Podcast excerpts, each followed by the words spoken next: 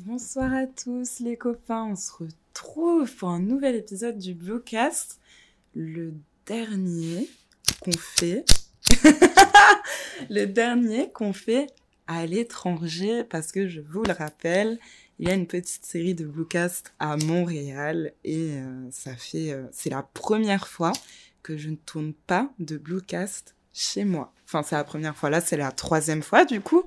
Mais c'est quand même historique pour l'histoire du Bluecast, tu vois. Même si le Bluecast, ça fait quoi? Ça fait ça fait six mois, je sais plus combien de temps ça fait. Mais c'est quand même historique. Donc, il est important de noter.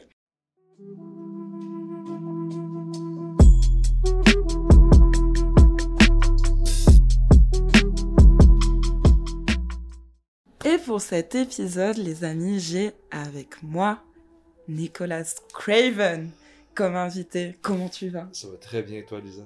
bah Moi, ça va, moi, ça va, je suis là. Hein. Je suis là, je suis assise sur le canapé, j'ai ma petite bouteille d'eau. On vient de visiter un parc, on a vu plein d'animaux, c'était trop trop bien. On leur a donné des carottes et tout. C'était bien, hein C'était quoi ton animal, animal préféré? C'était bien. C'était bien. Moi, c'était. euh, Moi, j'aime trop les petits canards là. Ouais? C'est trop mignon un canard. Je veux trop. Moi, je veux trop un oiseau. Toi, c'était quoi ton animal préféré? Les ours. euh, Hmm. Les ours roux. Les tout petits là qui Ouais, couraient. Ouais, eux, ils étaient trop chill. Ah, ils étaient trop mignons. C'était trop bien. Et vous auriez dû être là pour Et les chevreuils. euh, Les chevreuils aussi, à queue blanche. Ouais. À qui on donnait des carottes. Ouais, eux, dans, dans le stationnement. C'était trop bien. On donnait plein de carottes aux animaux. Et moi, j'étais en mode. Tu veux une carotte? Tu veux une carotte? Je me suis transformée. On est rentré dans le parc. Je me suis transformée en enfant de 4 ans. J'étais là, je disais Les animaux Les animaux Tu veux une carotte? Comment tu vas? Oh, t'es trop mignon. Tu veux une carotte? Une carotte?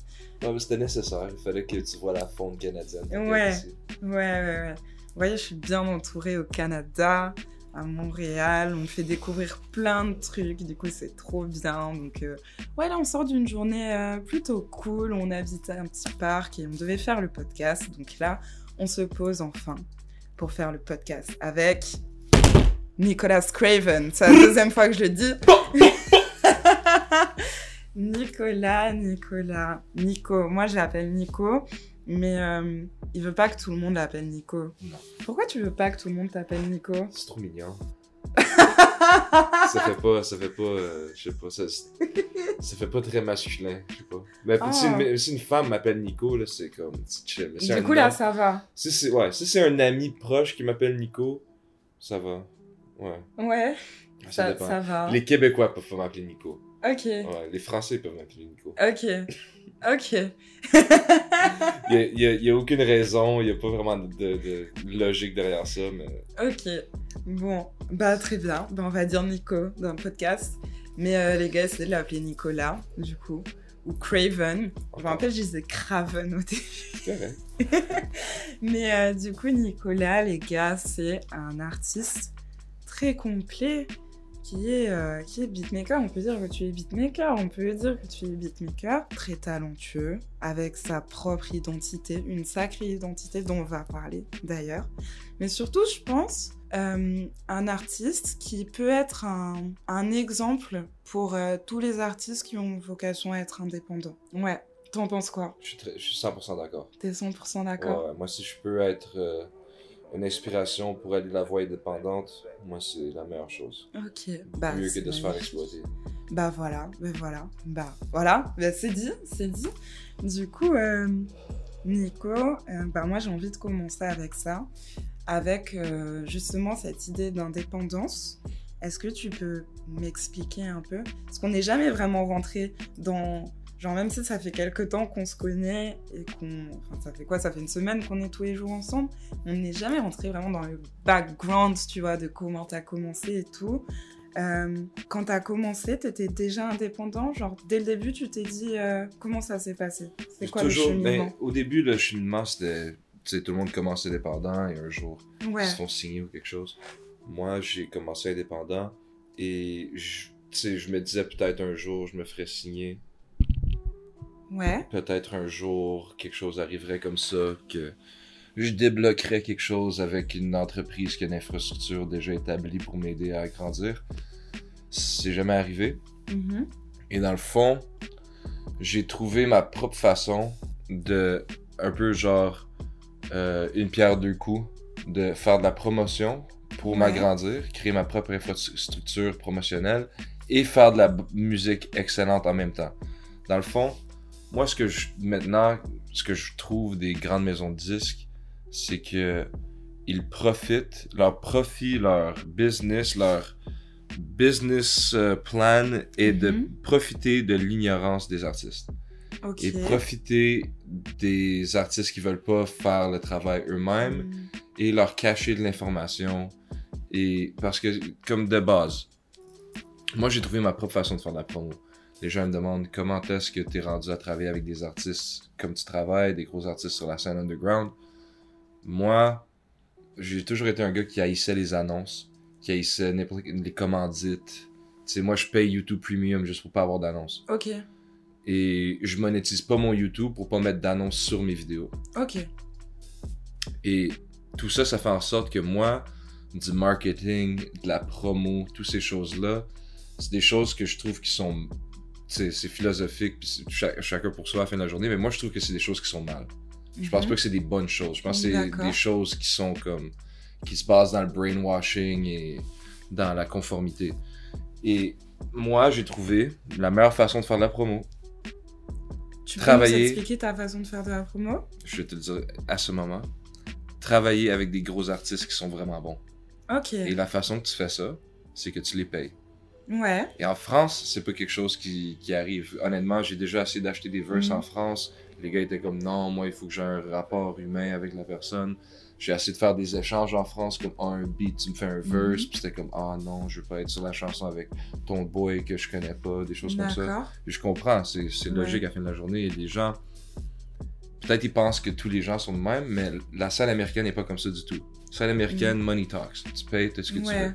Bah, So- c'est beaucoup plus culturel, euh, beaucoup plus ancré dans la culture aux États-Unis de, de payer pour un feat ou quoi que ce soit. payer pour un service, point. Ouais. Tu vois, comme, Ouais. c'est comme nous. Nous, on a le, la santé, euh, l'assurance euh, maladie, comme Mhm. tout le Canada, eux, ils en ont pas, ils payent pour leur santé. So, c'est vrai. eux sont plus habitués à payer, I guess. C'est- C'est culturel, comme tu dis.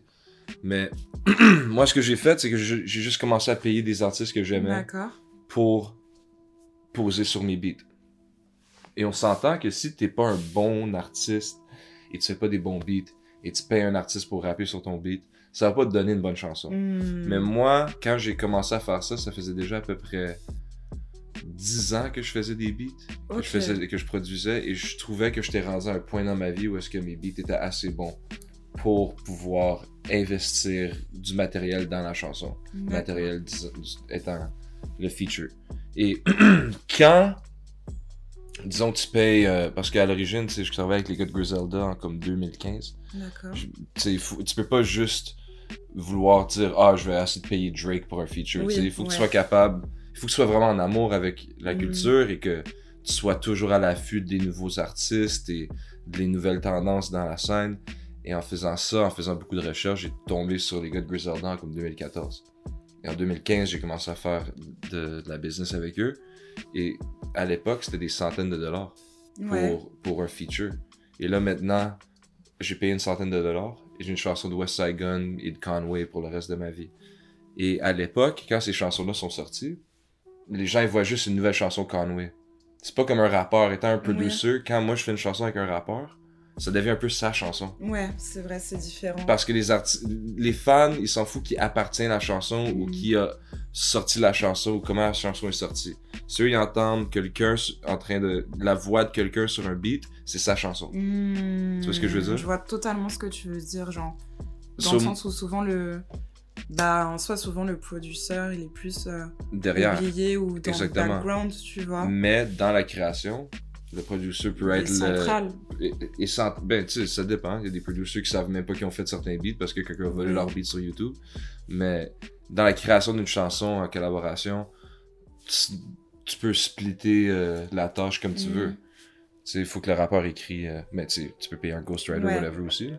Mais à la fin de la journée, c'est toujours le- la personne qui paraît sur la chanson qui est mise de l'avant. Moi-même, Mm. je viens de sortir un album avec Boldy James, puis c'est bien écrit Nicolas Craven, Boldy James. Ouais. Et quand même sur YouTube, quand les, gens ils font des reviews, ils mettent pas mon nom, ils mettent Boldy, Boldy James, James. Fair Exchange, No Robbery. Moi, ça me dérange pas trop. C'est pas comme, c'est pas Mm. grave. Et même que, comme, j'utilisais ça un peu à mon avantage avant. Parce que là, si moi je suis Nicolas Cra- Craven, je fais ma chanson tout seul, un instrumental, où je travaille avec un artiste qui est de mon ami, qui est pas trop connu, et qui est peut-être pas aussi bon que les artistes américains qu'on aime beaucoup. Euh, quand je vais sortir ma chanson, disons que je paye 700 dollars de promo, ça va rien faire. Ça va pas comme, ouais, ok, Mm. ça va comme forcer la, ça va mettre la chanson en annonce sur YouTube, ça va faire des promoted posts sur Instagram, des choses comme ça. Mais est-ce que ça, c'est vraiment des choses que les gens comme, est-ce que t'as as trouvé beaucoup des chansons que t'aimes de cette façon-là? Exactement. Moi, j'avoue que les. En général, tout ce qui est sponsorisé, que ce soit sur Instagram ou, ou sur YouTube ou quoi, ben moi aussi j'ai YouTube Premium déjà, comme toi. Et euh, même en général, quand je vois des annonces, justement, genre. euh, c'est comme si mon cerveau avait développé un mécanisme et en fait je passe direct. Ouais. Je regarde même pas, Ouais. tu vois. Ou sinon les annonces qui vont me marquer, ça va être les annonces de concours. Ouais. Tu vois, pour gagner des places de concert. Je sais que moi, par exemple, si je fais un concours sur euh, ma page, je vais, euh, je vais mettre une petite promo sur, euh, sur le concours Mhm. pour qu'il ait plus de visibilité. Parce que dans ce cas, je trouve que ça marche.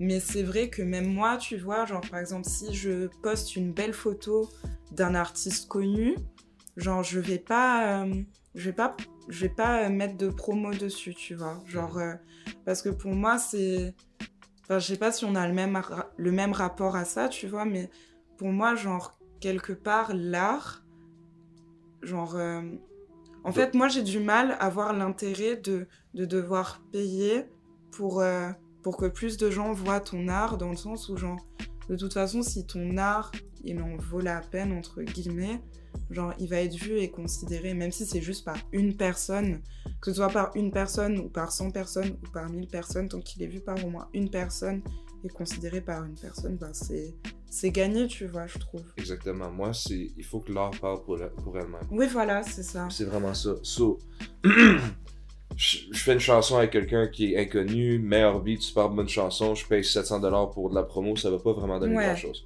Si je fais une chanson avec Conway the Machine West Side Gun, je sors ça, j'ai payé, tu sais, comme.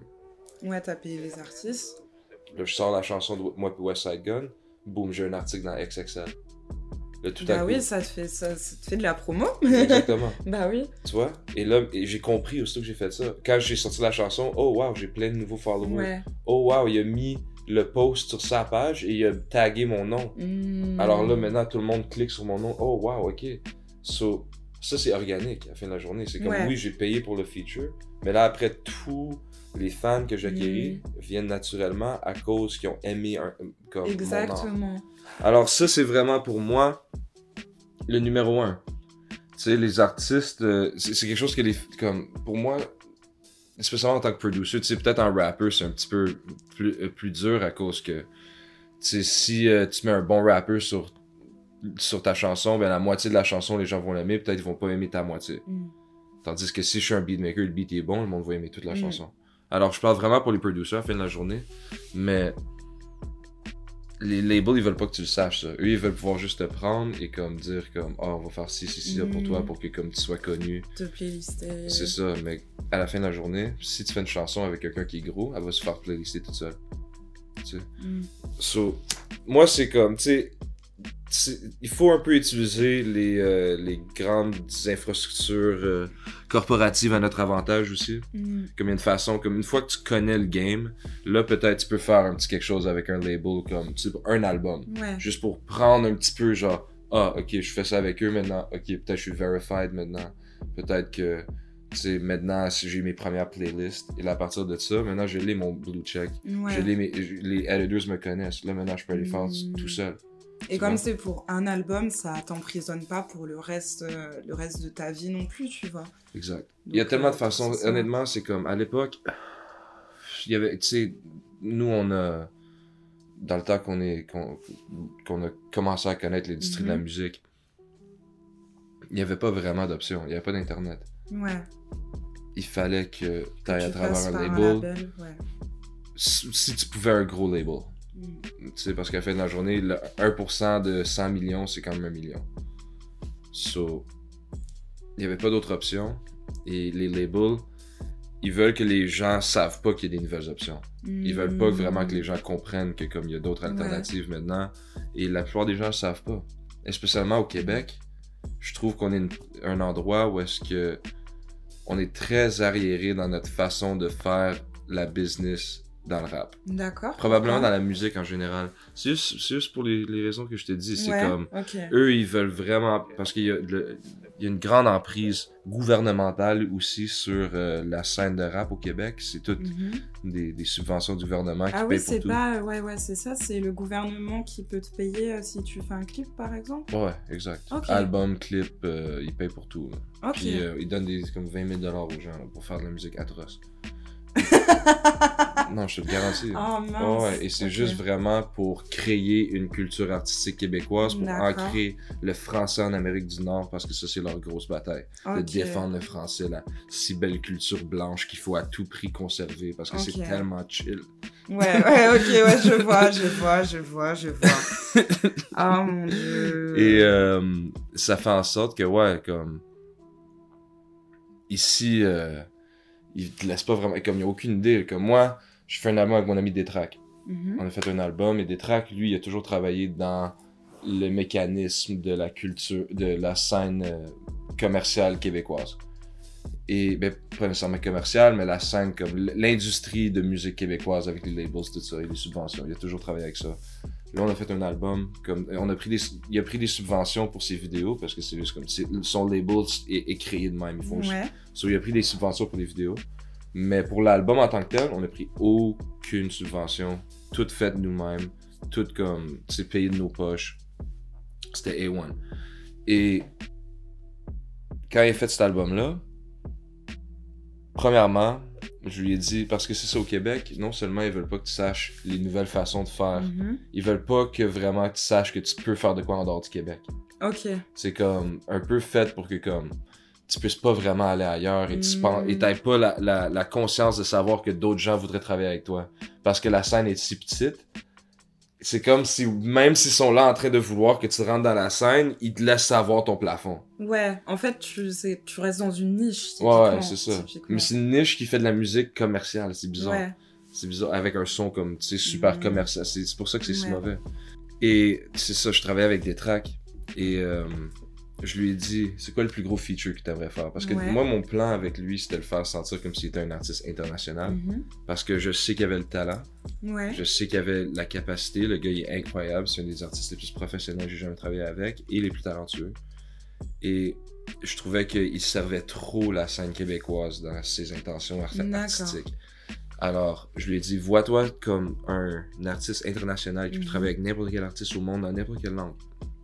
Parce que même au Québec, ils pensent même pas qu'ils peuvent travailler avec un artiste américain parce que c'est anglais. C'est fou, alors que par- c'est, à côté, quoi. Exactement. Il fait qu'il n'y a aucune connexion. C'est à Ah. C'est 6 heures à. New York d'ici. C'est dingue. So, je dis à Détrac, c'est qui l'artiste que t'aimerais le plus travailler avec? Comme, aucune limite. Il dit à Kenaton. Je dis, écoute, parle à tes gens, je suis sûr que tu vas être capable. Comme, juste essaye. Ouais. Essaye. Il a essayé, il a réussi. C'est fou. Akhenaton a fait une chanson avec nous, mais il était super down avec nous. Après, il a voulu faire un- deux albums avec moi. Il nous a invités à, à Marseille pour tourner le clip. Euh, on- il nous a pris le stade de l'OM, le vélodrome, Ah ouais? pour filmer le clip. Ouais, Ah, je, te montrerai le clip. Ouais, de moi et Détrac et Akhenaton, c'est dans le vélodrome. Ah, on est sur le- génial. On est sur le gazon. Ouais, c'était incroyable. Mais c'est, fou. Tu fou. Fait, fait que là, un gars qui pensait qu'il était vraiment juste limité Mm. au Québec est rendu à se faire comme donner le vélodrome pour gratuit pour quelques heures pour faire une vidéo. c'est incroyable. Tu mais vois ce que je veux dire? Parce tu qu'on a le talent. On a le talent et la preuve qu'on a le talent et que c'est la langue Mm. qui nous bloque parce que c'est la langue. Ouais. Tout le monde dans le français est mis dans cet engrenage-là. Tout le monde en anglais est mis de côté. Mm. Et les seuls qui peuvent vraiment blow up, c'est les producers. K-Tronada, moi, High Classified, A-Track, nomme-les, il y en a plein. Mm. Euh, Tommy Cruise, tu sais. Et des tracks, je lui ai montré. on a le talent, c'est juste qu'on est comme brainwashed par les labels, puis par le gouvernement Mm. ici, puis par le ministre de la Culture, à penser qu'on peut juste faire ça au Québec et pour le Québec. Alors là, ensuite, tu vois, c'est lui qui m'appelle en ce moment. Ah, c'est trop marrant. Non, c'est fou. Et en plus, euh, je lui ai dit, ça c'est un autre, parce que ça c'est, quand je parlais, tout ça a commencé quand j'ai dit qu'on était un peu arriéré dans nos Ouais. euh, coutumes, business, ouais, ouais. dans le rap au Québec. Euh, aux États-Unis, tout le monde fait des vinyles limités maintenant. Mhm. C'est comme une chose, que même en France, je vois comme Dimé vient Ouais. de le faire aussi. Mhm. C'est une chose comme West Side Gun, je trouve, c'est une personne qui a vraiment popularisé ça. Faire genre 500 vinyles de l'album, ça sell out en comme deux Ouais. minutes. Le OB strip, toute cette culture-là, Mhm. les variantes de vinyles de couleurs, tout ça, genre comme faire des pièces de collection comme des sneakers qui se font resell pour comme 500 sur eBay après, c'est avec des vinyles. Ouais. Et aux États-Unis, tout le monde cop des deals de vinyle. Tout le monde est capable. Si tu rappes un petit peu bien, même si t'es pas connu pis t'as 2000 followers, tu prends un deal de vinyle. Mhm. Et moi, je suis rendu à comme. J'ai fait comme une vingtaine de deals. là. Je sais- Ouais. ma, ma business est un peu basée sur faire des vinyles un peu maintenant. C'est comme une, une, une des plus grosses parts de mon, de mon, ren- de mon euh, Revenu? revenu. Ouais. Et euh, j'ai dit à Detrek, écoute, vo- voici une liste. Va à travers cette liste-là, pitch ton album à tout le monde. Je te garantis que tu vas te faire une deal. Et il a pris une deal pour quelques milliers de dollars au Texas. Génial. Une compagnie du International Texas encore. qui ne comp- un- le gars comprend pas le français. A écouté l'album, il a adoré l'album, a compris et a dit ouais je vais y aller. Ouais. Puis il est sorti. C'est incroyable dans ce que tu dis. Genre, euh, vraiment, justement, j'ai l'impression c'est ce truc de. En fait, c'est comme si, du coup, toi, t'avais compris. Genre, t'as as eu le cheat code, qui en soi n'est pas un cheat code parce que c'est un peu. Genre, c'est censé être normal, mais au Québec, du coup, ça ne l'est pas. Donc, t'as eu le cheat code. Et puis, tu t'es dit, bon, il faut que tout le monde. C'est comme si tu t'étais dit, il faut que tout le monde ouvre sa vision. Et en vrai, tant que t'es talentueux, que t'es passionné, que tu sais quoi faire, bah, tu peux le faire à l'international, tu vois. Et il n'y a pas de limite. Et, euh, Et va te prendre un petit 9 à 5 et fais-toi quelques, Ouais. Quelques dizaines de milliers de dollars par année Ouais. et investis dans ton art. hmm, Fais juste ça. Au lieu d'aller comme, tu sais, l'argent des trois dernières bouteilles que t'as pop au club, Ouais. t'aurais pu acheter un feat hmm, d'un dude que t'aimes qui est peut-être pas le plus gros gars au monde, hmm, Mais si tu le hit up et tu dis, oh, j'ai 1000 US pour toi pour un verse, tu sais, le gars, il a quand même 40 000 followers, là, il va te- puis il va te faire un petit verse. Maintenant, il va peut-être aimer ton rap, il va peut-être aimer ton beat, il va peut-être vouloir travailler plus avec toi. Et maintenant, boum, ok, t'es connecté avec un gars. Bah ouais. Tu sais, c'est juste ça, c'est vraiment le brand collaboration, comme dans toutes les choses en ce moment. Comme regarde tous les vêtements et comme les collaborations que comme Supreme fait, Mm. et comme toutes les collaborations, comme North Face euh, Ouais. avec Gucci, puis comme, tu sais, c'est le cross branding en ce moment. C'est Ouais, vraiment comme vrai. dans toutes les industries, c'est ça le move. Hmm. Alors c'est ça qu'il faut. Puis dans le rap, c'est la même chose. Tu fais du cross branding, tu t'associes avec un autre brand qui est Bah fou, ouais. et il faut juste que tu t'assures que tu sois bon. Ouais. Tu sais, parce qu'à la fin de la journée, moi, je suis un gars, je crois pas à l'art est subjectif. Je crois pas à ça du Ok. tout. Ah, c'est intéressant, c'est intéressant. Développe. Non, c'est juste, l'art, c'est très objectif. Ok. Comme, oui, dans un sens, comme tu peux aimer ou pas aimer de l'art, mais si t'es un artiste, la plupart des artistes, je pense qu'ils savent calculer qu'est-ce qui est de l'art, qu'est-ce qui est de la mauvaise art. ok. Tu sais, je comme, les artistes semblent être d'accord avec certaines choses. Ouais. Puis il y a façon de calculer, comme, spécialement dans comme la musique puis des choses de même, quand tu penses à des virtuoses ou Mhm. comme des groupes, ou comme tu peux jouer la musique bien ou tu peux la jouer pas bien. Tu sais, c'est un peu comme les gens ils disent toujours genre ah les sports c'est objectif, c'est un pointage. Ouais. C'est nanana. Mais la musique c'est la même chose. Comme il y a un rappeur qui est meilleur qu'un autre, il y a un rappeur qui est pire qu'un autre. C'est fou parce que du coup, moi, j'ai pas du tout le même avis que toi sur ce point. Genre, je suis une, je suis une grande défenseuse de l'art, c'est subjectif, tu Non, vois. non, ce l'est pas. Moi, mais comme que ça ce l'est. l'est à un certain niveau. C'est comme si il y, a une, il y a une place parce que l'art c'est subjectif, mais après un certain comme point d'analyse, Ouais. ça devient objectif. Tu vois où est-ce que il y a des choses qui sont bien faites, des choses qui sont pas faites et pas bien faites, et à la fin de la journée, ça se peut que quelque chose tout soit mal fait et le résultat de tout donne quelque chose d'incroyable que tout le monde Mhm. aime. Mais ça c'est ça c'est où est-ce que c'est incalculable un peu, mais même ça je dirais que c'est objectivement bon. Tu sais, mais c'est dur à expliquer, Mais mais tu penses pas que la je musique, c'est une question de goût? Non. Ah oui, ouais? ou- l'art en général. Je Ouais. pense pas que c'est une question de goût. Waouh, c'est Je pense que c'est une question d'innovation, c'est une question Ouais. d'avancement humain. C'est une question, c'est presque comme, je sais pas, c'est pas comparable à grand chose, mais c'est Mm. comme un peu genre, non, c'est pas, je peux, je veux pas trop m'avancer parce que Écoute le film Whiplash, c'est ce que je veux dire. Le film Whiplash? Whiplash. Whiplash, Ouais. ok. Ouais, c'est un film au propos d'un joueur de, de batterie. Ok. Écoute ce film-là. Whiplash. Ok, Et- allez voir Et il y a, y une, pa- une partie dans le film où est-ce que son frère lui demande mais comment tu, comment tu gagnes un concours de musique? C'est pas c'est pas subjectif?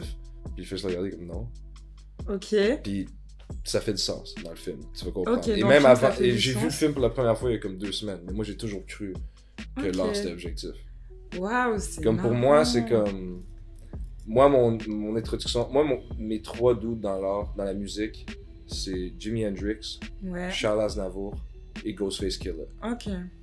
je pense que c'est impossible de penser que Ghostface est un mauvais rappeur. C'est impossible. Donc pour toi, par exemple, si demain quelqu'un trouve que Ghostface c'est un mauvais rappeur, ça serait Il a plus tort. de C'est comme quelqu'un, c'est comme dire le ciel est vert. Ok. C'est juste pas vrai. C'est juste objectif. Comme c'est un fait que Ghostface est un bon rappeur. Et tu penses quoi? Parce que moi, j'ai tendance aussi à... Enfin, je fais, très je fais très attention au vocabulaire qu'on utilise dans tout ça. Et par exemple, si quelqu'un te dit pas « j'aime pas Ghost- Ghostface Killa », mais te dit... Euh, non, pardon, je me suis trompée. Si quelqu'un, au lieu de te dire « je trouve que Ghostface Killa est un mauvais rappeur », te dit « j'aime pas Ghostface Killa Ça, c'est chill. ».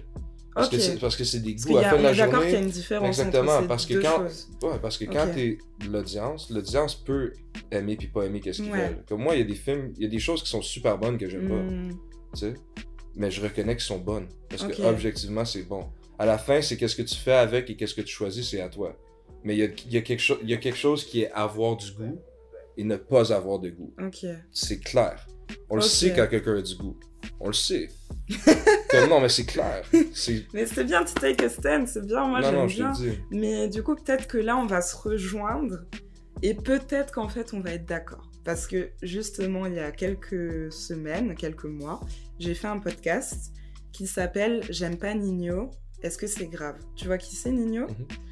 Et euh, bref, j'ai fait un podcast euh, J'aime pas Nino est-ce que c'est grave? Et justement, dans ce podcast, j'ai expliqué que j'aimais pas la musique de Nino, mais que c'est pas pour autant que je n'aime pas le rappeur, enfin que j'ai quelque chose contre lui, ou que je trouve qu'il fait de la mauvaise musique, tu vois. C'est juste que moi, à titre personnel, ben, j'aime pas, mais pour autant, je respecte son art, parce que je sais que il est énormément suivi, qu'il y a énormément, enfin, j'ai énormément d'amis qui écoutent du Nino, tu vois. Donc, je reconnais que c'est un bon rappeur, mais moi, son style ne me parle pas. Tu vois ce que je veux dire ou pas? Ouais, 100%. Et ça, c'est complètement juste. C'est, pas comme si t'es obligé d'aimer l'art qui est bon. Oui. Mais il y a de l'art qui est bon. Et il y a de l'art qui est pas bon. Ok. Ok, peut-être qu'on se rejoint alors. Ok. Ok. Et, ça- et ça serait quoi un art. euh, Ça serait quoi un art bon pour toi dans la musique? Ghostface, Charles Aznavour, Ouais. Jimi Hendrix. Et pas bon? T'es Pas pas, bon? t'es pas obligé de name drop, mais. Parce que c'est pas. Il y a pas des artistes qui sont pas bons, il y a des chansons qui sont pas bonnes. Il y a, des, il y a, des, il y a des œuvres qui sont pas bonnes. Comme à la fin de la journée, Yari, ça fait des années qu'il sort des affaires que j'aime pas, mais là il a sorti Poland. Ok, ouais, bah ouais. Puis ça Et me ramène à Poland, Minnesota, ça me ramène à. Tu sais, Little Boat, Ouais. tout ça, et comme. Pour moi, puis tu vois, Poland, ça pourrait être une très, très, très bonne. Une très bonne chanson, un très bon sujet à décortiquer dans ce, cette discussion-là, Mhm. dans ce débat-là. Parce que ça, c'est le genre de chanson que, à la surface, on penserait que c'est mauvais. Ouais. Mais pour moi, c'est comme objectivement une bonne chanson. C'est objectivement juste comme un comme Hmm. solide. Et je pense que beaucoup, comme j'ai eu des débats avec ça avec mes amis. Mes amis aiment la chanson mais pensent qu'elle est mauvaise. Ah vois? ouais? Ouais, ma- mes amis l'aiment, comme ils, trouvent ça drôle, on fait plein de jokes, Ok. mais ils trouvent que c'est une- que la chanson est conne, que c'est comme Ok. c'est pas intelligent, c'est pas une bonne chanson. Tandis que moi, Ouais, masterpiece. Moi pour moi c'est 10 chanson. sur 10. Ok. C'est clairement le fait qu'il rappe mal sur la chanson, le fait que comme la mélodie est bizarre, que comme il met le trémolo, comme tout. Ouais, tout est. Ah ouais. Tout le est- gars il rappe comme un rangé 10 au bar final. dessus, là, puis il se Ouais. répète tout le long. Juste. bah oui, ouais. Ouais. Alors à la base, ça, ça serait sûrement comme. Tu sais, c'est un virtuose rapper comme un Black Thought Mhm. ou quoi de même. Genre, tu compares la performance de Yachty à comme une performance de Black Thought. C'est comme. Obviously, Black Thought rap mieux que Yachty. Hmm, Mais la création artistique qui est Pauline, c'est juste comme. Ouais. C'est pour moi, c'est scellé. C'est tellement marrant que tu me dises ça aussi parce que justement, je discutais avec euh, Double Zulu, un artiste euh, français, je sais pas si tu connais. Non. Bref, je discutais avec Double Zulu. On a fait un podcast ensemble et lui, il me disait qu'il avait un ami qui l'a forcé à écouter Poland de Lil Yachty parce que lui, de base, tu vois, il est pas trop. euh, Enfin, il, il est pas trop mumble rap, tout ça, etc. Et du coup, Lil Yachty, de base, genre, euh, il écoutait pas, tu vois. Donc, euh, il a dit à son pote, vas-y, laisse-moi, je vais pas écouter. Au final, son pote lui a fait écouter. Et il a trop aimé aussi la chanson, genre, comme toi. C'est un truc de ouf. Ouais. C'est un truc de ouf. Moi, Ouais, j'ai toujours aimé ce qu'il faisait, Lil Yachty, donc... euh, Ouais, mais Yali, t- moi, parce que, ouais, mais avec beaucoup d'artistes, je les aimais quand ils sortent, puis là, après, ils rentrent dans les engrenages. Ok. Ouais. Mais il y a, il y a- il y a des petits splashs de chansons folles ici, Mm. puis là, dans sa carrière, quand même. Shout-out à Yadi. Mais ouais, la musique est objective, le Québec est arriéré, business-wise dans le rap. Ah, Back to back. Moi, je vais roll up. Et euh, pour revenir à ton projet avec Akhenaton, du coup, euh, la connexion, elle s'est faite parce qu'il aimait ce que tu faisais avec D-Track, c'est ça? Il me connaissait déjà, en fait. Quand, Ok. quand Detrack lui a parlé, euh, Akhenaton a dit Ah, je serais down, mais moi, je suis vraiment un gars de beat, ça dépend, genre, c'est quoi le beat, nanana. Mhm. Et Detrack lui a dit c'est Nicolas Craven qui fait mon album. Et Akhenaton venait de me découvrir avec Ransom quelques mois avant. Ok, génial Littéralement. Fait que là, Detrack lui a dit Ah, c'est Craven. Akhenaton était comme Ah, je suis super down. So là, comme, bien. il nous a juste fait le verse. Et après, il était comme Yo, tu veux faire un album J'étais Ah, for sure. Akhenaton qui te propose de faire un album, qui va refuser? Exactement. so, euh, ouais, c'était assez fou. So, quand on est allé faire le vidéo, moi, Akhenaton, ben moi, puis tout à Yam, dans le fond, moi, Shuriken, Keops euh, et euh, Kafren et Akhenaton, on s'est assis autour de la table et je leur ai joué euh, des instrus. Et Akhenaton, il a choisi plein d'instrus. Je suis retourné une autre fois pendant la semaine. On a fait ça trois fois pendant la semaine. Juste Ok. s'asseoir pour comme une heure. Et je fais juste shuffle. Parce que j'ai comme 3000 instrus, 3500 instrus sur mon ordi. C'est dingue. Je fais shuffle, je monte tout. Je choisis à peu près 150 instrus. Après, je retourne à Montréal. Il me dit, OK, ça, c'est les 30 que j'aime le plus. Et là, on l'a coupé à 20. On a fait deux albums de 10 chansons. Ok. On en a un autre 10 qui aime beaucoup qu'on va peut-être. euh, Oh, trop on va bien voir qu'est-ce qu'il va arriver. Peut-être une exclusivité qui vient d'être annoncée dans le Bluecast. On On verra. sait jamais. On verra, on sait jamais, on sait jamais. Du coup, par rapport à ton album qui vient de sortir, Fair Exchange No Robbery, Mhm. je l'ai bien prononcé, c'est bon? Parfaitement. Donc c'est un album que tu as fait encore en indépendant avec Boldy James. Ça fait quoi? Ça fait, ça fait trois semaines que l'album est sorti? Un mois? Le 30 septembre. Le 30 septembre. L'album est sorti le 30 septembre. Aujourd'hui, on est le 18 octobre. Non, Trois semaines. 19 octobre Trois déjà? Ouais, Ok. On est le 19 octobre. Euh, comment tu te sens trois semaines après la sortie de cet album? Euh, que c'est la meilleure chose que j'ai faite de toute ma carrière. Ah ouais? Ouais. Carrément? Ah ouais, donc c'est un grand moment là pour toi. Oh. Moi, je suis en mode célébration. Là, tu me vois aller. c'est vrai, c'est vrai qu'on a, on a, on a pas mal célébré même cette semaine. Ouais, moi, ça fait quelques semaines avant que tu arrives. Ouais. J'étais déjà en train. euh, J'étais déjà en mode. Et pourquoi c'est le truc le plus significatif de ta carrière cet album? C'est business-wise, Ouais, monétairement, ok. incroyable. Ouais, Les revenus vont. Comme là, j'ai mes royautés qui vont rentrer bientôt. J'ai une deal de vinyle incroyable, la plus grosse deal de vinyle que j'ai eu de ma vie. ouais. Ouais, à peu près comme 5 fois plus grande que, Que tout ce que t'as fait avant? que ma dernière plus grande. Waouh, ok. C'est huge. Ouais, ouais. Puis, euh, ouais, c'est fou. So, et l'album en tant que tel, les gens qui me comprennent l'adorent et pensent que c'est mon meilleur projet. Les gens qui comprennent pas haïssent l'album, alors tout est parfait. c'est génial. Et du coup, Buddy James, c'était quelqu'un avec qui tu voulais travailler depuis longtemps? On a tra- Ouais, ben moi, Boldy, comme. Un des derniers CD que j'ai acheté au magasin, au HMV, Rest in Peace au HMV Sainte-Catherine, euh, c'était My First Chemistry Set de Alchemist et Boldy James. Ça, c'est comme 2013. Ok. So Boldy, ça fait. Boldy, je pense que je l'ai découvert sur Marcy beaucoup, de Rock Marciano. qui est sorti en 2013. Ok. C'est la première fois que je l'ai entendu. Je suis devenu fan de lui, je pense, 2014-2015, vraiment, je Mhm. commençais vraiment à écouter. Et euh, il a commencé à faire un peu une petite renaissance de sa carrière en 2019, je crois. Ok. Il a sorti The Price of Tea in China avec The Alchemist. Un des albums de rap abstrait, jazz, ben pas vraiment jazz, juste comme rap abstrait, Mhm. street, les plus incroyables de tous les temps. Ok. Incroyable, comme un classique de notre époque. A- The Price of Tea in China. The Price of Tea in China. Ouais, Boldy James Alchemist. Je vais l'écouter. Et là, ensuite, ça, ça a explosé. Et là, ensuite, il a sorti euh, Bo Jackson avec Alchemist, aussi, ça a explosé. Et ça faisait quelques années. Puis là, il a rejoint aussi Griselda, Mhm. qui était déjà un groupe avec qui je travaillais. Avec qui t'as déjà travaillé, ouais. So, moi, j'étais fan, et là, je voyais qu'est-ce qu'il faisait avec sa carrière, c'était parfait.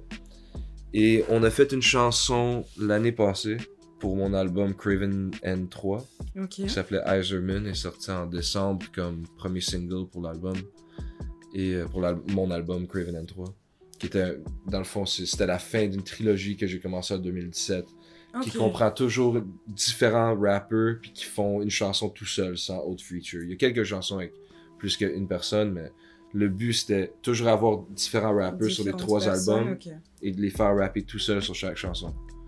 Et tous mes beats, tout seul. So, le dernier, le premier single, c'était Iserman avec Boldy James.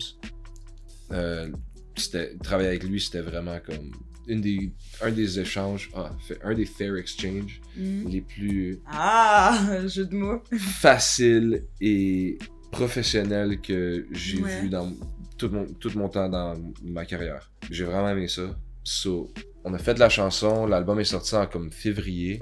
En mai, il est venu faire une tournée à Montréal, il a joué au Metropolis. Et c'était lui, Earl Sweatshirt, Action Bronson et Alchemist ensemble. Et c'était incroyable. Ouais. Derringer, Black Noise était là aussi.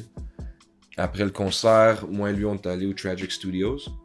Et on a fait la chanson Death and Taxes. Et on a commencé à parler de faire un projet.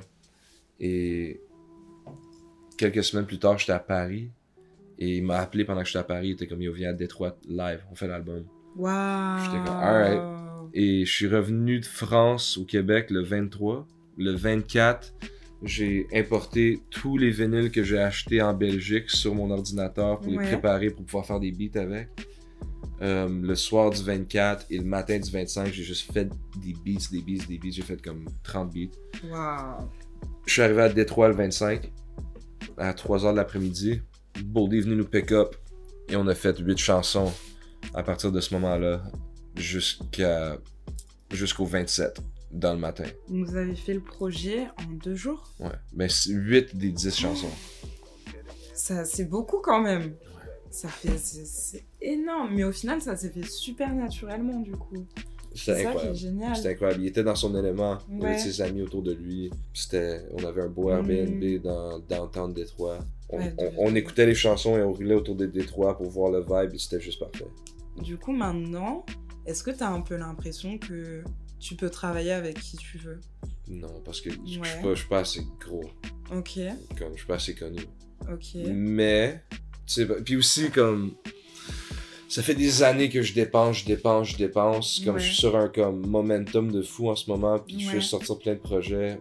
Et l'album de Boldy, c'était un peu genre, comme je t'ai dit, c'était un peu une surprise. Hmm, So là, je vais prendre un petit. Je vais chiller un peu et laisser mon argent stack. Et là, j'ai plein de chansons avec des artistes que j'ai payé pour qui sont même pas out. Alors, je vais comme commencer à juste relaxer, prendre ce que j'ai, sortir les choses tranquillement. Et euh, les nouveaux gens, c'est ça. C'est juste comme live, je, je suis à une belle place. Que je peux hmm. ride ce- cette vague-là pour, un, pour comme un Ouais. année, je pense, de plus. Je peux faire un- C'est cool. Comme là, je pense juste faire un deuxième album avec Boldy.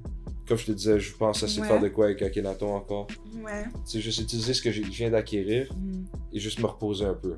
Parce Ouais. que là, c'était comme. T'as enchaîné de fou Ouais, et là, faut se poser. C'est ça, j'étais allé en France trois fois, comme dans les derniers Ça fait 12 mois. J'étais allé aux États-Unis deux fois. En fait, c'est marrant parce que j'ai l'impression qu'à travers ce que tu me dis, c'est comme si tout était possible, tu vois. Tout est possible. Tout est possible. Comme là, en plus, aujourd'hui, moi, ça fait des années que je dis qu'une des personnes que je travaille le plus avec, puis le faire venir rap sur un de mes genres de beat, comme le faire venir dans mon monde, parce que je sais qu'il excelle dans ce monde-là, même s'il le fait jamais, c'est Kodak. Ok. Et aujourd'hui, Kodak a sorti sa première chanson avec Griselda. Ah ouais, le monde est petit. Non. Non. C'est juste que l'art est objectif. et le, le meilleur art va toujours, toujours se rise au top si le travail et la business appropriée est mis derrière. Ouais, vous êtes de plus en plus close. Genre, t'es à une personne de Kodak. Et l'année passée, Lil Wayne a fait une chanson avec Griselda sur un album que j'ai produit dessus aussi. Attends. J'ai produit sur un album que Lil sur Wayne le même et, projet que Lil Wayne. et Two Chains. Et Two Chains. Ouais. Mais c'est ça, mais il faut que t'écoutes les gars, il faut que écouté du West Side Gun.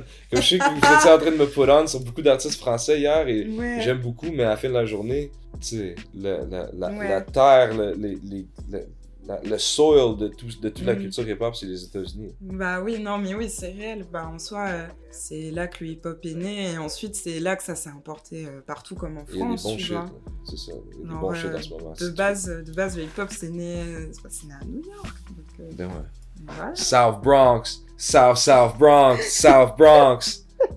Dans une salle de récréation des projects sur Sedgwick Avenue. DJ Cool Herc. Yes. 1973. Shout out à lui. On va avoir 50 ans l'année prochaine. 50 ans? On va avoir 50 ans. déjà? Ça me donne encore plus envie de retourner à New York, tout ce qu'on dit là. Et en plus, toi, tu chill à Uptown. Je chill à Uptown. Ouais. On va chiller à Uptown. Mais je trouve ça quand même fou que t'aies l'impression que tout est possible. Genre, je sais pas comment expliquer. Mais euh, du coup, ça me donne espoir que tout est possible aussi. Et c'est un beau message, tu vois. Je Ouais. pense très sincèrement que c'est un beau message. Ouais. Parce que, honnêtement, avant, les choses se- semblaient inatteignables. Mm. Une fois que tu commences à atteindre certaines choses, tu vois que littéralement tout est atteignable. Ouais. Ouais. Il faut juste, il faut juste que tu le, tu le vois dans ta tête, tu vois le plan et tu vas juste marcher vers le plan. Tu vas juste Mm. prendre un pas après l'autre. Et tout va, tout va fonctionner. Quand est-ce que soit logique. réalisé ça? Quand j'ai commencé à travailler avec euh, Griselda. Dans Ok. le fond, c'est The God Fahim, le premier artiste. qui- Parce qu'au début, comme beaucoup de gens, il y a des gens qui me demandent toujours Ouais, tu payes pour des rappers? C'est pas des rappers qui sont supposés acheter des beats Ah, c'est vrai ça Tout le monde me parle comme ça, mais ça, c'est encore la mentalité de c'est qui la personne qui est sur la chanson, qui pose sur la chanson, c'est sa chanson. Tu sais, ça c'est la même Mm, mentalité que Ouais, Fair Exchange No Robbery, c'est juste un album Boldy James. ok. Tu comprends? Ouais, je vois ce que tu veux Parce que dire. les gens, ils pensent toujours, ils voient ce qu'ils voient. Ils voient la personne devant, le nom du brand, c'est Oui. le nom de la personne. Oui. Ils s'identifient avec le nom du brand. Tu vois? Alors, Mm. tout le monde va penser, comme, tu sais, le monde, je suis sûr que les gens qui sont pas dans les pop, ils vont penser que Jay-Z fait ses propres beats. Bah, c'est possible, hein. Non, que les gens... c'est possible que les gens pensent ça. Ouais, ouais, non, mais les gens, ils pensent ça. For sure. Mm. 100%. Les gens aucune idée comment ça fonctionne, les pop. Nous, on prend pour acquis qu'on a cette compréhension-là. Ouais, Mais il faut toujours se rappeler de ça, que comme, ouais. les gens ont aucune idée comment la sauce est faite. Mm. Aucune idée que c'est même de la sauce. Eux, ils voient juste du spag. Hmm. Mais en fait, ça fait. Là, tu, tu viens de me débloquer un truc dans la tête, mais ça fait totalement de sens ce que tu dis parce que si un rappeur peut payer un beatmaker pour avoir euh, ses chansons, enfin pour avoir ses instrus, pourquoi un beatmaker ne pourrait pas payer un rappeur pour avoir ses couplets Tout simplement. la plupart des gens, tu sais, moi je pensais ça aussi avant. Moi je pensais que c'était comme, ah, la façon dont je vais faire mon cash, si je deviens un beatmaker comme professionnel ou quoi que ce soit, ça va être les rappeurs vont m'acheter mes beats. Ouais. Moi je pensais que c'était ça. C'était comme, clairement, c'était la façon d'y aller. Alors, comme tout le monde, le réflexe, c'est je fais un pack de beats, je trouve le email à Ghostface, je lui envoie. Ouais. Je fais un pack de beats, je trouve le email à Rock Marciano, je lui envoie. Westside, je lui envoie. Conway, je lui envoie. J'envoie des packs. Ça, j'ai envoyé des packs à plein de gens. Et ça commençait à débloquer un petit peu. Il y a certains Mhm. rappeurs que j'aimais qui étaient comme Oh, celui-là celui-là sont dope. Tu pourrais juste faire de quoi aux drums, nanana? Ouais. Fait qu'ils étaient un petit peu intéressés. J'avais des retours, mais rien de conclusif. Hmm. Finalement, la première personne que c'était conclusif, c'était The God Fahim. Ok. The God Fahim, je lui dois beaucoup. Comme je lui dois beaucoup, beaucoup, beaucoup. So, j'ai Fahim, dans le fond, à l'époque, Griselda, c'était Conway et Westside Gun, les rappeurs. Ouais. Et les- il y avait tr- trois producers. Derringer, Camouflage Monk et The God Fahim. Ok.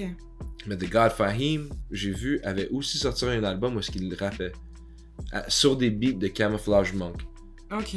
l'autre producer, un autre producer dans Griselda. So, j'étais comme, ok, damn, il y a un autre gars. So, j'ai écouté, je trouvais ça fucking dope. J'ai hit up Fahim, yo, j'ai des beats. J'envoie les beats. Et que, ah, son dope, laisse-moi savoir, comme, yo, si tu fais de quoi avec ça, c'est hard, là, comme, bonne chance avec tout, non, non, non. Super chill, j'étais comme, alright, t'as pas trop aimé, c'est chill. So là, j'ai juste écouté plein de Fahim, et j'ai trouvé un sample un jour, j'étais comme, oh, ça, je préfère un beat que Fahim aimerait avec. Ça, c'est le genre de shit qu'il aimerait. Genre, t'as trouvé le truc Ouais. So euh, là, spécial pour lui. Ouais, et d'habitude, tu sais, faire un beat, ça, comme. Ah, un beat que je vais présenter à quelqu'un, je peux avoir travaillé 15 minutes dessus. Ouais. Comme. Je vais le présenter, juste voir s'il aime l'idée, puis là, s'il l'aime, on va travailler un peu plus, comme, agrandir le beat. Mais le beat que j'ai fait pour Fahim, ça m'a pris un mois. Un mois, Un waouh. mois. Puis j'ai pas travaillé un mois chaque jour dessus. J'ai peut-être travaillé trois fois dessus dans le mois. Ok. Mais j'ai comme, je l'ai travaillé, je l'ai fait, je me suis posé, je l'ai écouté, j'ai essayé de l'analyser, voir si ça serait bon, parce que moi je voulais juste comme lui envoyer un beat. Ouais. Parce que je lui ai envoyé un pack, il a dit c'était chill, mais là si je lui envoie un beat, c'est comme une première Mm. impression. Ouais, et un beat façonné pour lui, tu vois. C'est ça. So, repose en paix, euh, Sean Price venait de décéder. Ok, En, eh bien, il est décédé euh, le 8 août 2015. d'accord. et il a sorti un mixtape en même temps. Et j'étais à Cape Cod dans le Massachusetts avec mon père. Et on était chez, chez ma cousine. Et j'écoutais l'album, le nouvel album de Sean Price.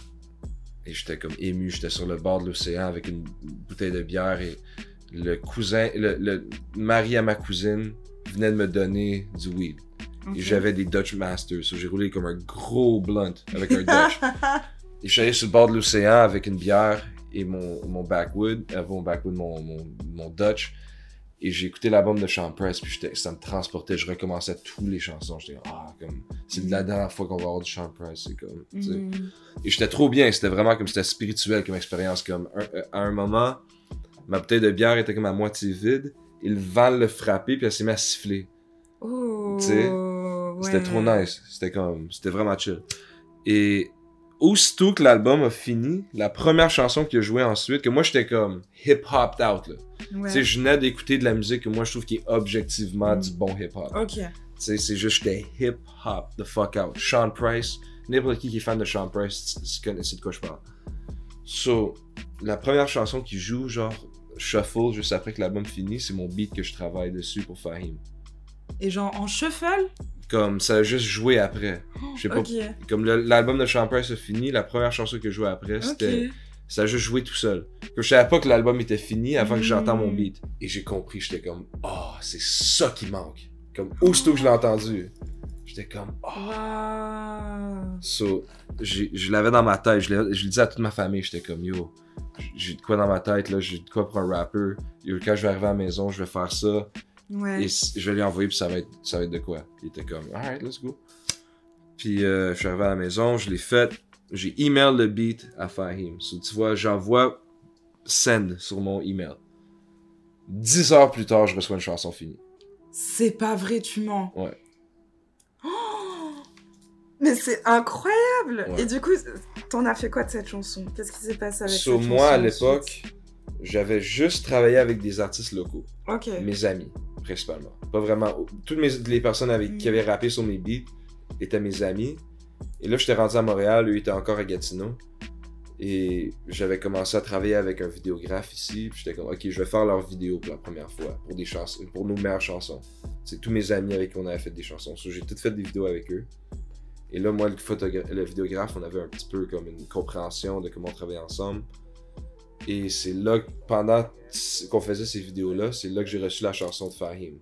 Alors moi, artiste local, inconnu sur la scène locale, comme zéro connu, comme du tout, comme connu dans le cercle d'amis, Ouais. comme étant genre un bon producer, mais pas vraiment comme en dehors du cercle d'amis. Là, j'ai une chanson avec un artiste d'Atlanta qui est dans Griselda, que moi je crois va être la prochaine grosse chose dans le rap underground. C'est ouf. So, moi, je me dis, je dis à Fahim, yo, est-ce que je peux venir à Atlanta pour faire une vidéo pour toi?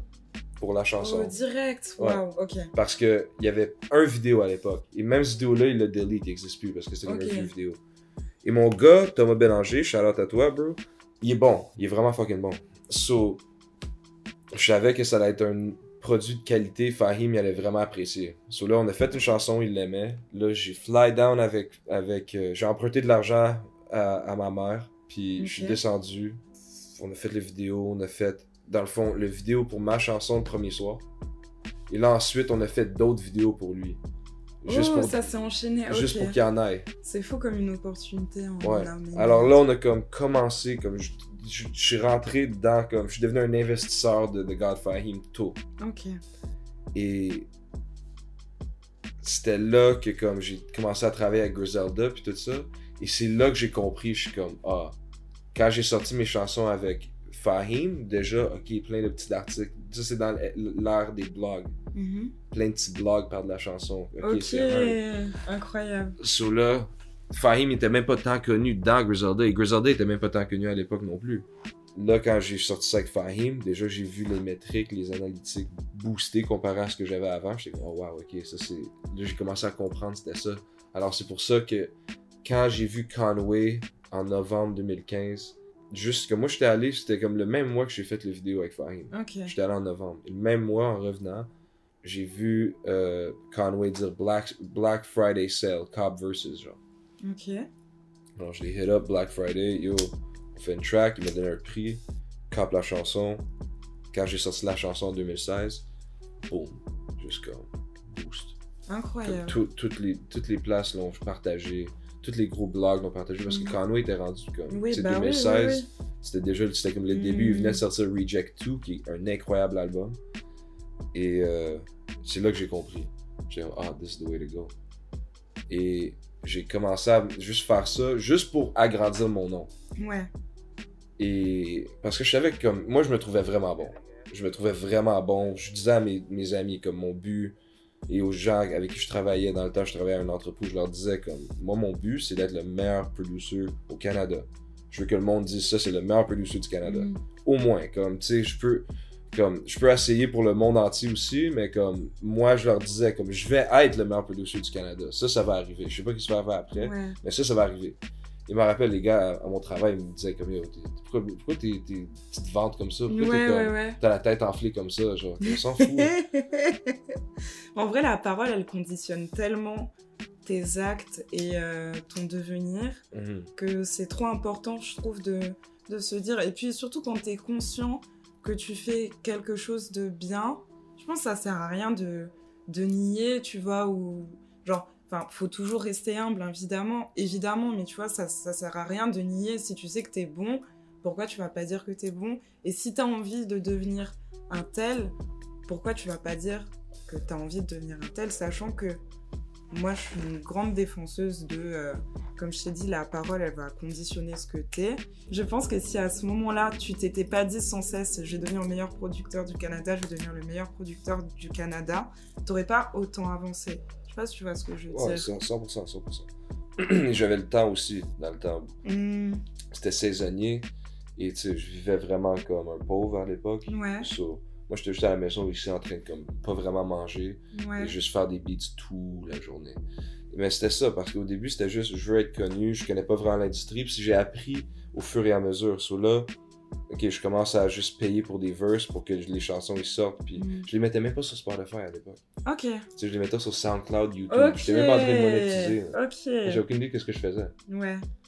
So là, j'ai assez de chansons, finalement, je, prends une chanson de Rock Marciano, qui est mon rappeur préféré. Comme, à l'époque, c'était mon numéro 1, for sure. Là, il, est encore comme un de mes rappeurs préférés, mais maintenant, il y a aussi. Tu sais, à l'époque, c'était juste lui que je connaissais. Maintenant, mm. c'est pas mal lui puis Mark Hamill, mes deux préférés.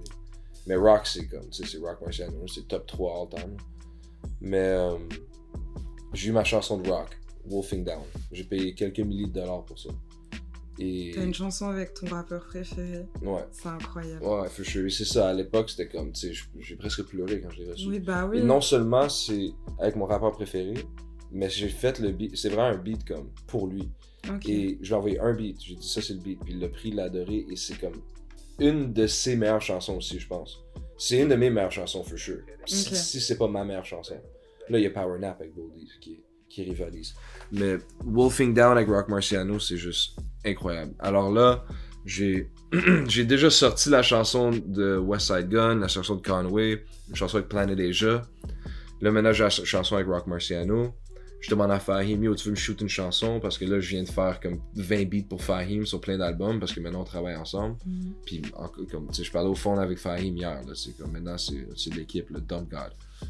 Puis euh, Dieu de la dompe. Puis euh, je m'en à Fahim pour une chanson, il me ship une chanson pour l'album. Alors maintenant j'ai les trois que j'ai release, j'ai Rock, j'ai Fahim, je fais une chanson avec Benny et Johnny Hustle, je la prends pour l'album. Euh, J'avais une chanson avec Chic Louche, je l'ai mis sur l'album. J'ai demandé à Jimmy D s'il pouvait faire une chanson. Bo- Boy Blue, il hop dessus. On l'a mis. Là, j'ai un petit album. Mm. Tu vois? Je mets une outro dessus. C'est comme, ouais, Craven and 1, je pense que c'est ça. C'est 9, 8 chansons et un outro. Ok. Je sors ça. Et là, c'est 2017. C'est le début de comme la popularisation de le son qu'on qu'on est en train de faire aujourd'hui. West Side Gun et Conway viennent de se faire signer par Eminem.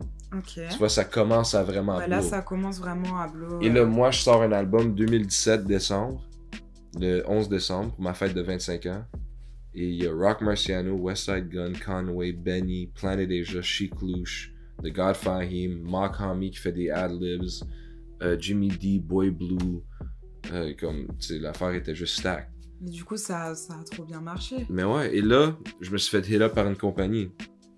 Et on veut mettre ton album sur vinyle. On va te donner de l'argent. On va te payer pour que nous, on, mette le, on sorte le vinyle. T'as dû péter un plomb. J'étais comme, oh my god. Et là, j'ai fait ça. Ils m'ont vraiment pas payé beaucoup. Ils m'ont vraiment pris avantage de moi. Mais, Ah, dommage. ouais, dommage, merci de ça. Mais euh, là, ensuite, j'ai commencé à me dire, ok, mais là, ça, c'est le game. Je vais faire des albums pour les pitcher à des compagnies de vinyle pour vendre des licences. Parce que c'est comme, c'est- tu Ouais. fais quelques milliers de dollars à la. Sur je commence à faire des albums. Je paye des gars. Pour, là, j'ai fait un album avec Ido. J'ai sorti ça, une deal de Mm. vinyle. Là, je viens de faire deux fois ce que j'ai fait sur Craven End. Mm. Ils me donnent deux fois l'argent qu'ils m'ont donné. Fait que je suis ah, alright, fuck, fucking right. C'est- C'était un bon prix qu'ils m'ont donné. J'étais comme, alright. Là, après, je travaille avec. euh, là, après, je fais Craven End 2. Euh, je prends un autre deal avec Low Tech qui faisait les vinyles à Fahim. Il me paye super bien. Fire. Alright, let's go. Là, après 2020, je fais 5 albums avec Ransom.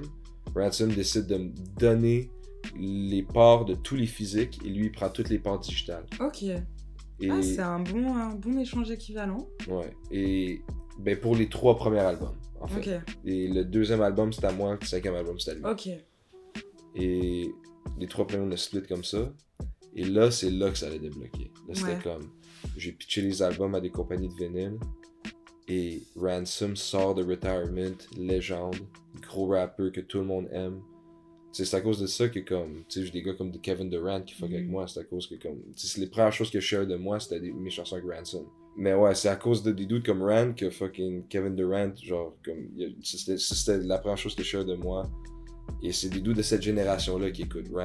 C'est comme Andrew Wiggins aussi, euh, qui, qui est, qui est le champion, qui était dans les, euh, les Golden State Warriors, qui a gagné cette année avec Steph Curry. Ok. Tu sais, comme on a plein de dudes, comme c'est c'est là que des dudes NFL ont commencé à écouter euh, ma musique, des choses comme ça. Fait que Ransom, ça m'a juste fait décoller. C'est Mm. là que j'ai commencé à avoir des grosses deals de vinyle. Shout out à Sean chez Goodfellas.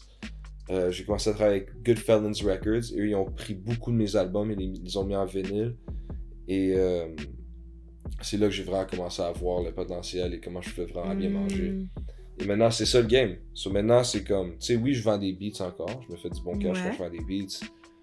Euh, je- mes streams sont excellents aussi. Comme je fais en ce moment, comme avec tous ces albums que j'ai acquéris, que maintenant j'ai mis sur Spotify. Et Les streams sont- bien en plus. C'est ça, mes streams sont fous, alors je mange bien là-dessus. Mais c'est vraiment les vinyles, le game. Mm. Les, les physiques, CD, cassettes, vinyle. Et, Bah ouais. En plus, enfin, mais c'est là, t'arrives à un moment, enfin, même si tu faisais déjà ça déjà depuis un moment, mais j'ai l'impression qu'aujourd'hui, plus que jamais, les vinyles euh, sont tellement revenus, genre même les versions physiques en général, mais genre, euh, c'est comme s'il y avait une hype autour des versions physiques aujourd'hui, et les gens aiment de plus en plus se procurer les versions physiques. Alors que j'avais l'impression, enfin, je pense que c'est pas, je pense que c'est pas qu'une impression, mais il y a eu un moment où tout le monde s'en foutait des versions physiques, tu vois. Et genre euh, là, c'est revenu, il y a une hype. Toi, t'es là. Plus toi, tu printes tes vinyles depuis un moment. Donc c'est perfect timing, tu vois. Ouais, et moi je pense que la raison pourquoi le monde maintenant ils sont down, c'est à cause que la perception de qu'est-ce qui est une copie physique et leur utilité a complètement changé. Ouais. Avant, dans notre tête, si tu voulais ach- si tu voulais écouter de la musique, il fallait que tu achètes la Mm. copie physique. C'était le même, c'était Ouais. le but d'acheter une copie physique, c'était de pouvoir Ouais. entendre la chanson. Sinon, tu pouvais pas l'écouter. C'est ça, c'était vraiment ça. Il fallait que tu entendes ça jouer à la radio. Si c'était underground, oublie. Mm. So, quand on a réalisé qu'on pouvait écouter la musique en ligne, on a juste arrêté de Bah acheter ouais. de la musique parce que comme, ben, je peux l'écouter en ligne, ouais, la fois que j'irai l'acheter. Mais maintenant, des dudes comme Westside Gun et plein de gens comme ça ont ressorti les physiques, mais dans la perception d'un objet de collection, Exactement. dans- comme de la merch. Mm. Avant, c'était merch, physicals. Ouais. C'était comme les deux affaires. Ben, c'était juste merch puis album sales. Mm. Tu sais, c'était séparé. Ouais. Maintenant, les physicals, ça fait partie de ton merch. Les album sales, c'est en ligne. Donc forcément. Ouais. Alors, pour ça, maintenant, c'est revenu. Et quand on parle de comme au Québec, des choses de même, le Québec pense encore que des physiques, t'achètes ça pour les écouter. Genre là, à l'instant T, ça serait qui la personne avec qui t'aimerais le plus collaborer? Jay-Z. Ça serait incroyable. Il m'a déjà mis sur Et sa liste. Il m'a déjà mis sur sa liste des meilleures chansons de 2020. Waouh. Ça, c'est un énorme flex. C'est un énorme flex. Ouais. Ça, c'est le flex que j'ai utilisé pour. Parce que moi, au Québec, à cause que le Québec est pas, est pas très visionnaire, Ouais. spécialement pas avec le rap, et moi, comme. J'ai toujours essayé de être state of the art, être comme, tu sais, comme avant-gardiste un peu avec comment j'approche ma musique. Le Québec, ça n'a jamais fonctionné. Il fallait que j'aille aux États-Unis pour Mm. vraiment faire ce qu'il fallait. Et à travers Fahim, j'ai commencé à travailler avec Mark Hamill.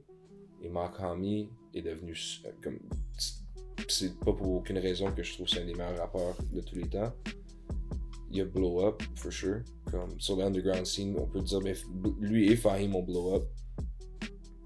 Et euh, il a sorti un album en collaboration avec Tidal. Oh, Et Sean Carter Corporation et Duce. Ok. Et j'ai produit deux chansons sur l'album. Et une des chansons, Jim est dans sa liste des meilleures chansons de l'année Incroyable. quand ça s'est arrivé, c'est là que je me suis dit. Mais c'est quand j'ai posté ça, c'est la première fois que des gars montréalais ont commencé à me follow et commencé à like. Ah, c'est comme s'ils comprenaient pas l'autre chose, mais oh, Jay-Z, le dude ca- montréalais que personne connaît. Et c'est là que j'ai compris, je suis ah, voici mon moment. Ouais. Voici le moment que j'attaque. Et ça, c'était décembre 2020. Mhm. 2021, toute l'année, c'était Montréal. Ouais. Je j'ai focus sur Montréal. C'est ça qui a fait en sorte que j'ai fait la Mike des tracks et j'ai comme ça Ok. travaillé avec Kenaton cette année. C'est ça qui m'a link up avec Mike Shab. Ça t'a permis d'être euh, en fait plus reconnu à Montréal, quoi. Ouais. Clairement. J'ai commencé à travailler avec euh, Stack Moula qui fait comme pas mal tout mon artwork maintenant. J'ai trouvé comme mon équipe locale et je me suis mis sur la map. Maintenant, j'ai Mm. fait la ronde de tous les gros euh, médias, toutes les grosses entrevues. Et maintenant, tu sais, c'est comme, c'est bon. Maintenant, Mm. j'ai fait Montréal, ça m'a envoyé en France. Et maintenant, c'est tout ce maintenant puisque j'ai un pied à terre partout, Ouais. je me retrouve à quand même retourner à juste con- me concentrer sur les États-Unis. Mais maintenant, ça va être les États-Unis le plus important. Après la France, après ça va être le Québec. Ok. Ouais. C'est genre maintenant, ça y est, t'as fait ton truc, t'es installé, t'as plus trop besoin, entre guillemets, d'avoir la tête partout, et tu peux te focus sur ce que tu veux vraiment. Encore plus qu'avant. Exact. Mais faut, il, faut, il faut rentrer dans tous les marchés. Comme là, en plus, en travaillant en Belgique et en France, j'ai des artistes allemands maintenant et Ah, néerlandais qui, qui me follow et qui fuck avec Trop moi. cool, Ouais, trop so, cool. ça va être le prochain move. Moi, moi c'est Akhenaton qui m'a inspiré pour ça. Akhenaton, tu sais, à la fin de la journée, on peut voir I Am comme étant un des premiers grands groupes de rap français, Mhm. mais c'est en même temps le premier grand groupe de rap non anglophone. Oh, ok, je viens de capter. Donc, tu, vois? Alors, eux, c'est les premiers à la fin de la journée qui ont montré à tous les autres langages, on peut faire ça dans notre langue Mm. et vraiment le faire comme du monde. Ouais. Et c'est pour ça qu'à Kenaton, il y a tellement d'artistes internationaux qui veulent, qui comme veulent travailler avec lui et qui travaillent avec et qui ont travaillé avec. Des artistes en Turquie qui ont des millions et des millions de followers. Mm. Des, des artistes en Palestine, des, pa- des artistes partout, comme dans les Antilles, en Amérique du Sud, comme. Il a tué. Ils ont tué. Mais il m'a appris ça et c'est vraiment quelque chose en tant que producer qui est vraiment Mhm. facile à faire. Ça. Moi, je, peux me je veux me transporter partout. J'aimerais ça pouvoir voir le monde à travers ma musique. Mm. Ben, je pense que tu le fais déjà, mais tu vas juste le faire encore plus. Ouais. Et qu'en plus, t'en as les capacités parce que ta musique, c'est un langage international, tu vois. Ouais, c'est beau ce qu'on se dit. C'est super beau. Fair exchange, no robbery, out now. Link in IG bio, out everywhere. All Voilà. streaming platforms. Allez écouter Fair Exchange, No Robbery. Shout out à Boldy, shout out à Shock, shout out à Stack, shout out à Mike, shout out à Robbie, shout out à Guap, shout out à tous les gars qui ont pull up, Voilà. shout out à Détroit, shout out à Paris, shout out à Bruxelles, shout out à Biarritz, Wow. shout out à Montréal. Shout out à tout le monde, c'est bon, on est sur Skyrock là, c'est le moment dédicace. Longue vie Jeune Loup. Merci à Jeune vie, Loup Jeune d'avoir Loup. permis euh, cette rencontre à la fin de la journée. Merci à Genou d'avoir permis cette rencontre. Merci à. En fait, vas-y, du coup, moi aussi, je suis obligée de faire mes shout-out là. Mais euh, moi, j'aimerais shout-out. Déjà, shout-out Clearwater Records, qui est un label de Sony. Et les copains de Clearwater, c'est eux qui m'ont plug sur l'événement où toi et moi, on s'est rencontrés. Gang. donc le concert de Mike Chab en hommage à Jeune Loup.